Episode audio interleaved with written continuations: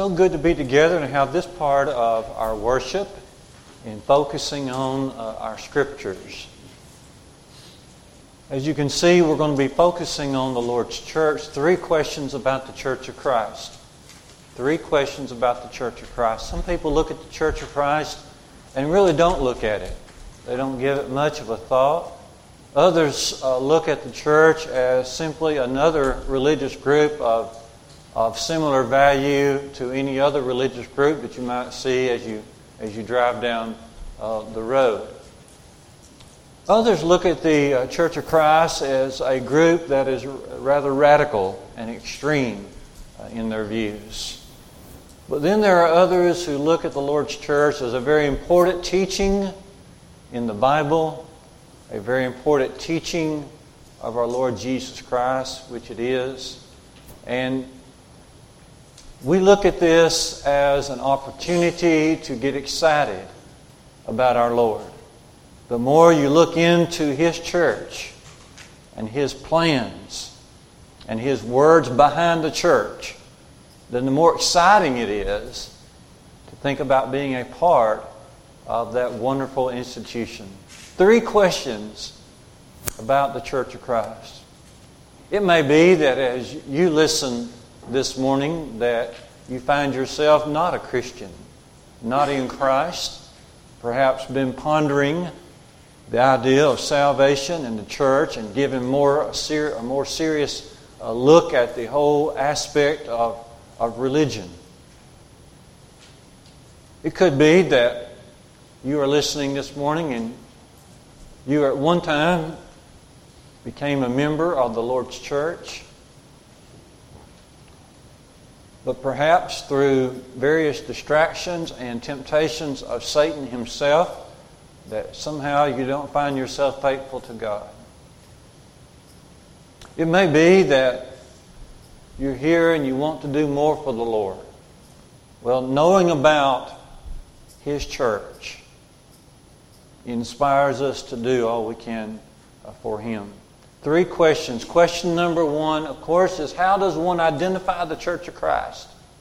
How does one identify the Church of Christ? Much like you would identify a person or an automobile or even your pet. You will give different descriptions of it, features of uh, your automobile, for example. You might say, well, it's, it's uh, what is it? Is it a is it an SUV? Is it a, a sedan? Or is it a truck? And what color is it? Is it is it black or is it is it blue or is it tan? Uh, is it an older model or a, a newer model? Okay. Uh, does it have uh, any identifying feature like a cracked windshield or or a fender bender? Okay. Uh, does it do like uh, one of our vehicles? Does can you hear it squeak two miles down the road? You know, what are the features there? And, and same thing with identifying a person uh, in color of their hair, whether they're uh, slender or heavy set, or whether uh, they're older, or um, whatever it might be. Different features, different features. Same thing if you lose a pet. You know, oftentimes we'll see something posted or see a sign on a on a post somewhere. I've lost my pet. Here's here's the kind of uh, pet it is, kind of dog that it is, and color, and, and answers to the name of, and different features. Now, if you ever used to watch uh, the show Happy Days, uh, Fonzie lost his dog one time, and he went on a search for it, and he he uh, they asked him to describe his pet. He said, "I drew a picture of him." So he got out a sheet of paper, and it was just a stick dog, just a and so we won't get very far with that. But there are different identifying features, and we're going to name seven of those, uh, seven of these uh, features. Just one way of breaking it down. You might break it down in a various number of ways. Uh, feature number one is the rule of faith. Feature number one is the rule of faith. That's a huge part of identifying the church. The rule of faith, of course, is the pattern, the New Testament itself the pattern for religion today, the New Testament itself. And this pattern was formed around Jesus and the apostles. Jesus said to the apostles in John 16 and 13, When the Holy Spirit comes upon you, he said to the apostles, he will guide you into all the truth. All the truth. And Peter was one of those apostles. And Peter said in 2 Peter 1 and verse 3 that through divine knowledge they have been given all things that pertain to life and godliness. All things. 2 Peter 1 3. All things that pertain to life and godliness. And so we read in Acts 2 and 42 that the early church continued steadfastly in the apostles' in the apostles' doctrine and fellowship, and in the breaking of the bread and the prayers. Notice this from Peter in 2 Peter 3 1 and 2. Peter says, I want to stir up your mind that you might remember the predictions of the holy prophets, and also that you would remember the commandments of the Lord and Savior Jesus Christ through the apostles. See that? 2 Peter 3 2. The commandments of Jesus through the apostles. Now, notice there in the same chapter, in 2 Peter 3 and verse 15, we account that the long suffering, the patience of Jesus is salvation, even as, Peter says, even as our own beloved brother Paul wrote, according to the wisdom that was given to him. Now, I want you to underscore that in your Bible if you, if you do any marking in your Bible. In 2 Peter 3.15, notice that Peter says, who was an apostle, speaking of Paul, who was also an apostle. He said, Paul wrote about the salvation of Jesus, and he wrote according to the wisdom that was given him. And notice this in 1 uh, Corinthians 14 and 37. Paul himself said, If, if anyone uh, considers himself to be a prophet or considers himself to be spiritual, let him acknowledge that the things that I write unto you are the commandments of the Lord. The things that I write unto you, Paul, an apostle, said, are the commandments of the Lord. And so in those early days, the apostles, by inspiration, would preach, and then by inspiration, they would write these things down.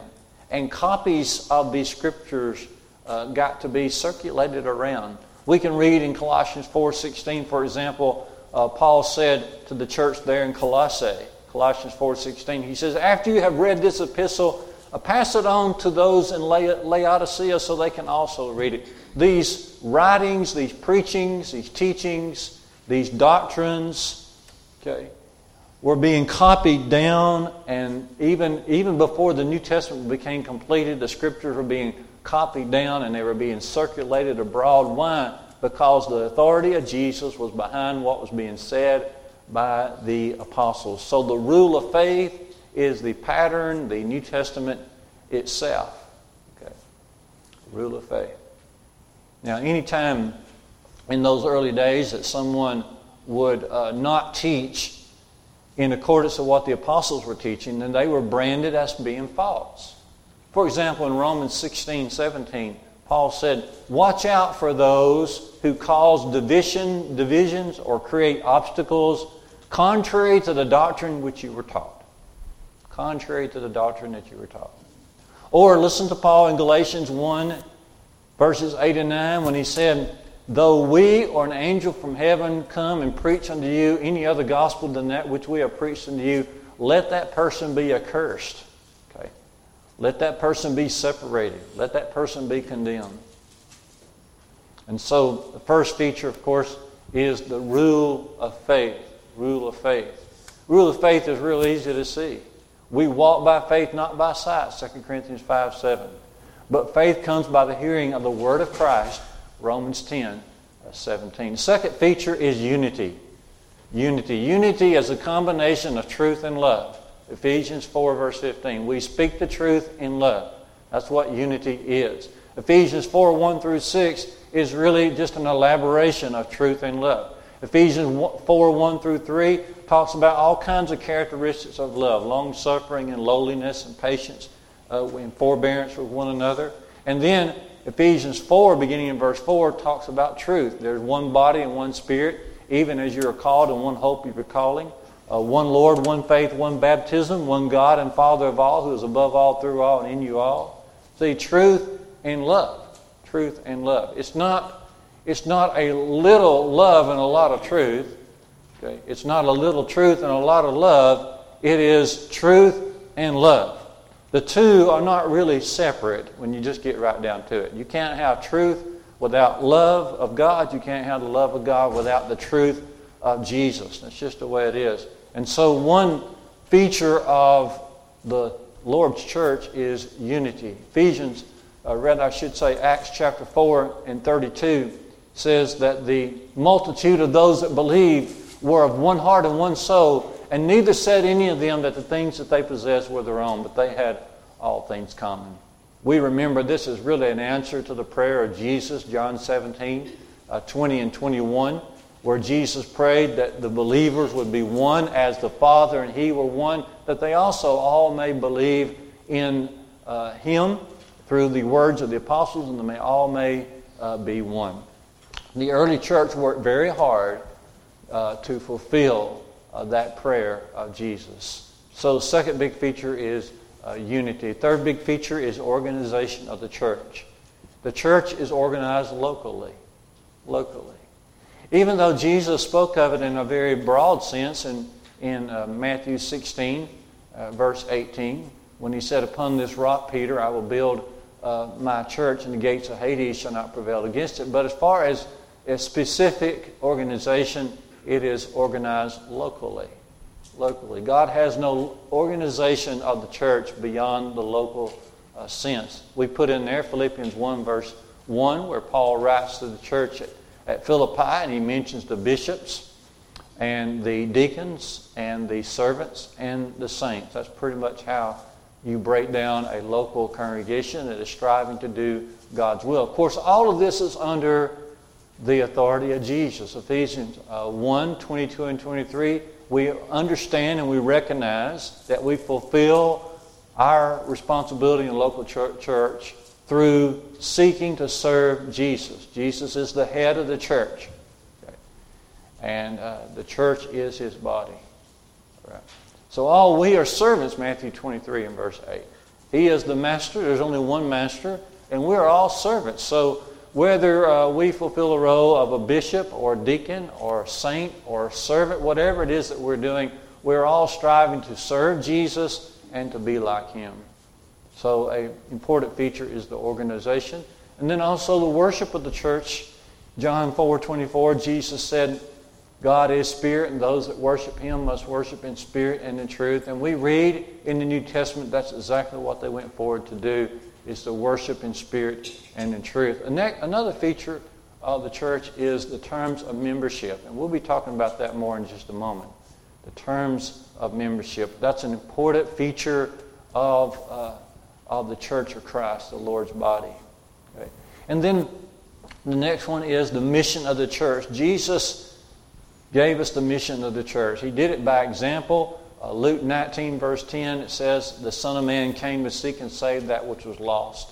So we, we as the body of Christ, we do what our head is doing, and that is, uh, He came to seek and save the lost, and He gave us the same mission. Because He gave us the Great Commission. Mark 16, 15, go into all the world and preach the gospel.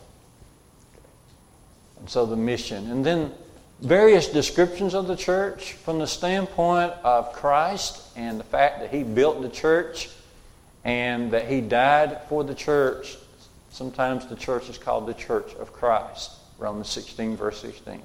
From the standpoint of the Lord God Almighty who planned the church and prophesied about it way back in Old Testament times and brought it to fruition in New Testament times, then sometimes the, the church is called the church of God, 1 Corinthians 1, uh, 1 and 2. From the standpoint of the fact that the church is a family of God, 1 Timothy 3.15, Paul refers to the church as the house of God, the church of the living God, the house of God. From the standpoint of the fact that we often worship together as the Lord's church, Ephesians 2.21 mentions the church being the holy temple in the Lord. So the church has various descriptions. 1 Thessalonians 1, 1 and 2 just simply calls the church the church. The church because the church is the called out body of Jesus Christ our Lord. All right.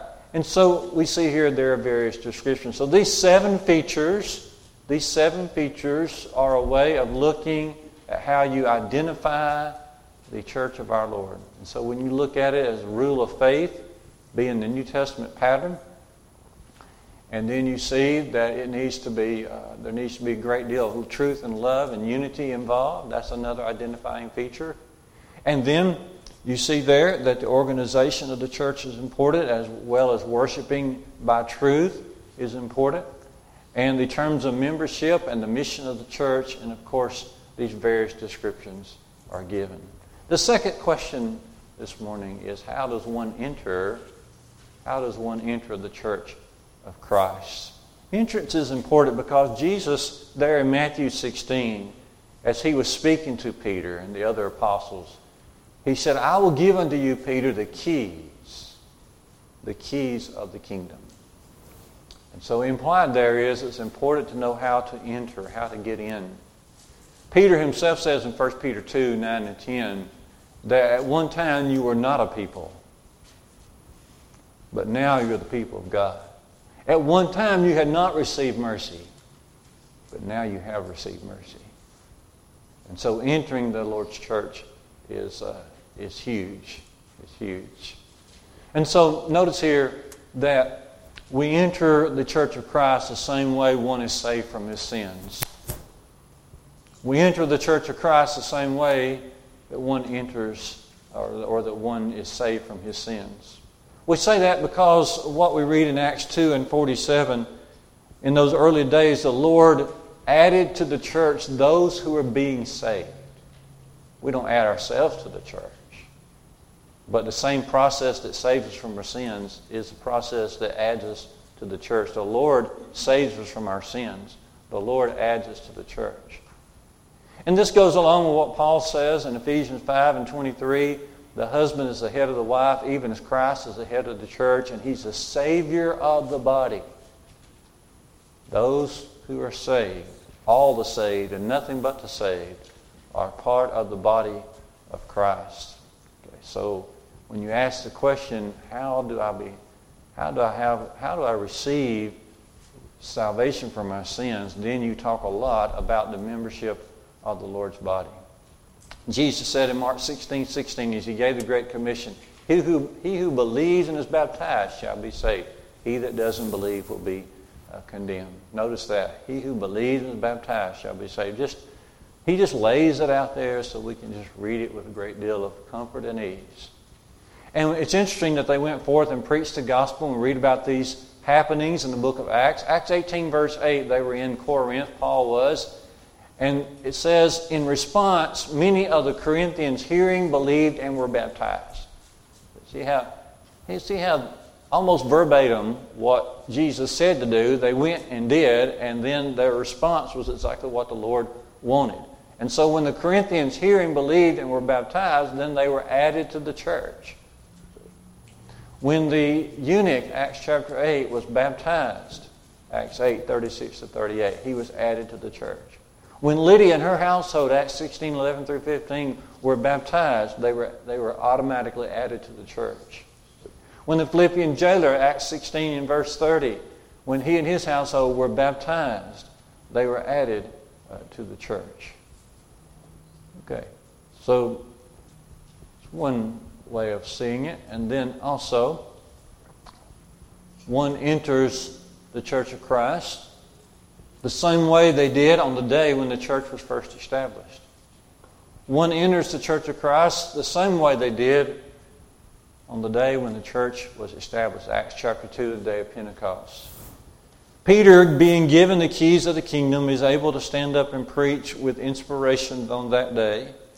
We read that Peter and the rest of the apostles were standing up and preaching to the crowd there, beginning about Acts 2 and verse 14. He's preaching about Jesus, how he was a man approved by God by his wonderful deeds and wonderful works, Acts 2.22. His death was not an accident per se. It was, for, it was part of the foreknowledge of God. And how that um, by wicked men's hands, Jesus was uh, crucified, and this is fulfillment of prophecy. In fact, several things were fulfillment of prophecy. Not only was his death, but also was uh, his resurrection, even in his ascension and, and being exalted at the right hand of God, was all part of prophecy that God had foretold. And so, getting down to Acts 2 and 36, Peter said, let, Therefore, let all the house of Israel know assuredly that this Jesus whom you crucified, God has made both Lord and Christ. So many believed this. In fact, it says in Acts 2.37, they were pricked in the heart and said, What shall we do about our sins? Peter responded, Repent ye and be baptized, every one of you, in the name of Jesus Christ, for the remission of your sins, and you shall receive the gift of the Holy Spirit. We read in Acts 2.41 that those that gladly received his word were baptized, and they were, they were added unto them that day about 3,000 souls. So, the same way that ones became members of the Lord's body on the day of Pentecost is the same way you enter the Church of Christ now. And then also, one enters the Church of Christ the same way you become part of God's family. The same way you become part of God's family, because the church is the house of God, 1 Timothy 3 and 15, then that's the way you become a member of the Church of Christ. Jesus talked about becoming a member of God's family when he talked about the spiritual new birth. John 3 3 through 5. When we undergo the new birth process, we're born of water and the Spirit. Water referring to the baptism, and Spirit referring to the Holy Spirit who brought His words to Peter and the other apostles, the same words that we have now uh, in the New Testament, those words. And so, by the Spirit's words, we learn much about the salvation process and we undergo a spiritual rebirth and we are made part of God's family in that birth. In Galatians chapter 3, 26 and 27, Paul says, We are all the children of God by the faith of Christ Jesus, in Christ Jesus. Whereas many of you, as were baptized into Christ, did put on Christ. Notice how similar this is to 1 Corinthians 12 and 13. For by one Spirit are you all baptized into one body. Of course, the body is the church, and the church is the house of God. So, one enters the church of Christ through the same process in which he would receive salvation from sin. Through the same process that they encountered on the day upon which the church was first established, and the same process through which one becomes a part of God's family is the same process in which one becomes a member of the church of Christ. As the church was then, so the church should be now. The church now as it was then. That's our plea to the world. That's, that's our message to everyone. Okay? It's, a, it's a restoration plea. And the basis of our plea is the fact that Jesus promised, Jesus promised the apostles that they would be guided into all the truth. So there it is in the New Testament. We want to call people back to those same teachings, those same doctrines, those same principles. The church now as the church then. If we do what they did, we become what they became. And we'll be able to receive what they received, which entails forgiveness of sins, hope of eternal life, and a strong purpose upon which to live today. The third question is How is the Church of Christ reproduced on earth today? we can see it has a lot of teaching behind it. How can it, get, how can it be reproduced? Well, God has a law of reproduction. And He set this out from the early days, even in creation. Okay. So let's notice this uh, carefully here. God first creates by miracle, and then He reproduces by the law of the seed. Okay. This happened early on as He created the world. Okay. He brought the plant kingdom to the earth first by miracle. Okay. But He put in those plants seed. So that now those same plants are all over the world because the seed of those plants are planted all over the world. And the same way in the animal kingdom. God first brought animals to the earth by miracle, by by direct creation. But now animals are reproduced because of the seed that's contained in them.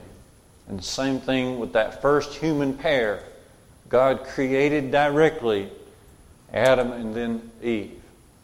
But we're not created that way today, but through natural processes, through the seed contained in human beings. So humans are reproduced. So it is, so it is in the spiritual kingdom.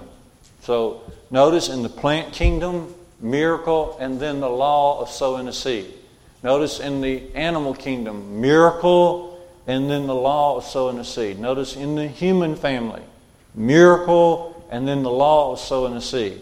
Notice in the spiritual kingdom, it all comes down to the seed. Now, at first, there's, there were miracles involved. The Holy Spirit came in a miraculous fashion upon the apostles to reveal the truth, the seed, so they would have the seed to share with people there on the day of Pentecost and then throughout all their travels. Okay? So, first by miracle, and then by the more natural process of sowing the seed of the kingdom. That's why Jesus speaks of it in Luke 8, 11, and 12. That the gospel, the word of God, is the seed. The sower went forth to sow. He sowed his seed. When we sow the seed, and when we plant the word, when we teach the word, we are sowing the seed of the kingdom.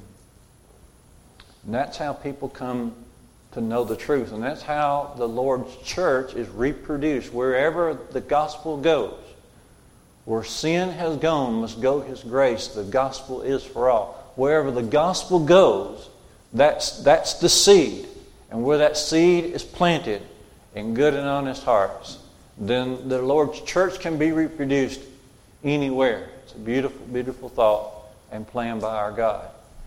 And then notice this the seed always bears after its own kind.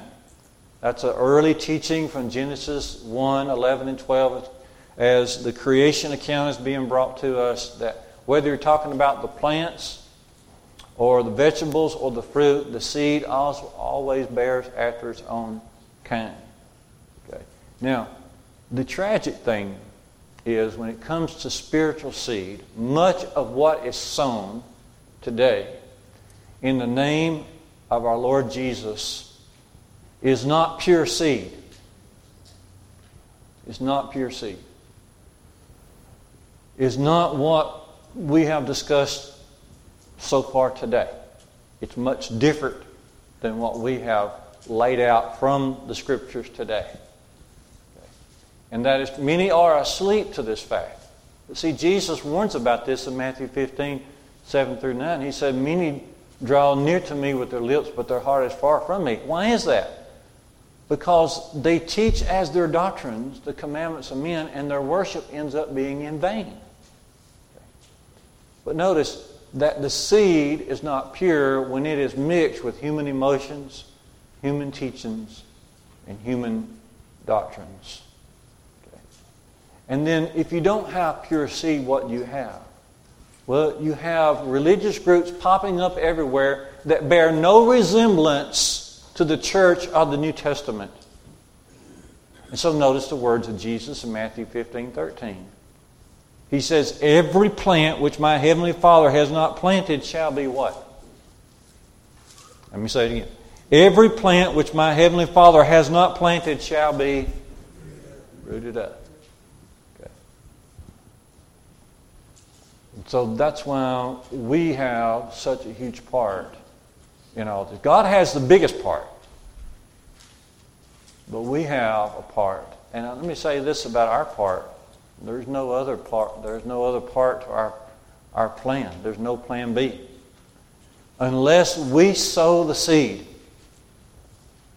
then the church of Christ will not be reproduced and salvation will not go where it needs to go. Acts 8, verse 4, we read, Those that were scattered abroad went everywhere preaching the word. They were scattering the seed. See, notice Paul's words in 1 Corinthians 3, 6 through 9. He said, I planted Apollos water, and God gave the increase. He that plants is nothing, He that waters is nothing, but God gives the increase. You want to know your value? Look in the mirror and see a big zero. You're nothing. I'm nothing. God gives the increase. But I tell you what, we want to please God, we'll be sowing and scattering the seed. As Paul says in 2 Timothy chapter 2 and verse 2, the things, Timothy, which you have heard from me among many witnesses, the same commit to faithful men who shall be able to teach others also. These three questions, we could ask a lot of questions about the Church of Christ. How do you identify the church? How do you enter the church? How is the church reproduced? Can at least get us started. At least get us started on a great study of the Lord's church. We didn't make up the term church. We didn't create the act of baptism. It is there in Scripture, and we must respect what the Scripture says. Think with me just a, another second.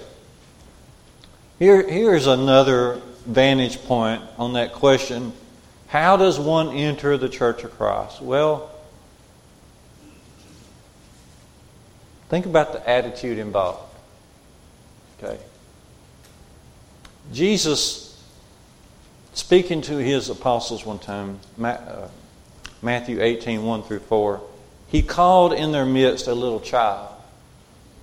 He said, Except you humble yourself as this little child, you can't be part of my kingdom.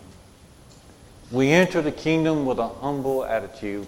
We, we try to put away everything we've ever heard, and with an open heart and a humble heart, we enter the kingdom. Those that entered the kingdom, here's another attitude to keep in mind. Those that entered the kingdom in those early days, they entered the kingdom with a great deal of zeal. So excited about what they have learned, so excited about what they have received, they couldn't wait to be able to share it with others. That's the essence of the church. Whatever else that we do, whatever else that we announce, that's the essence of the church. Let us hold, hold dear to it. Let's, let's hold it close uh, to our heart. And if we can help you in any way with any spiritual need this morning, please make that known right now as we stand together, as we sing.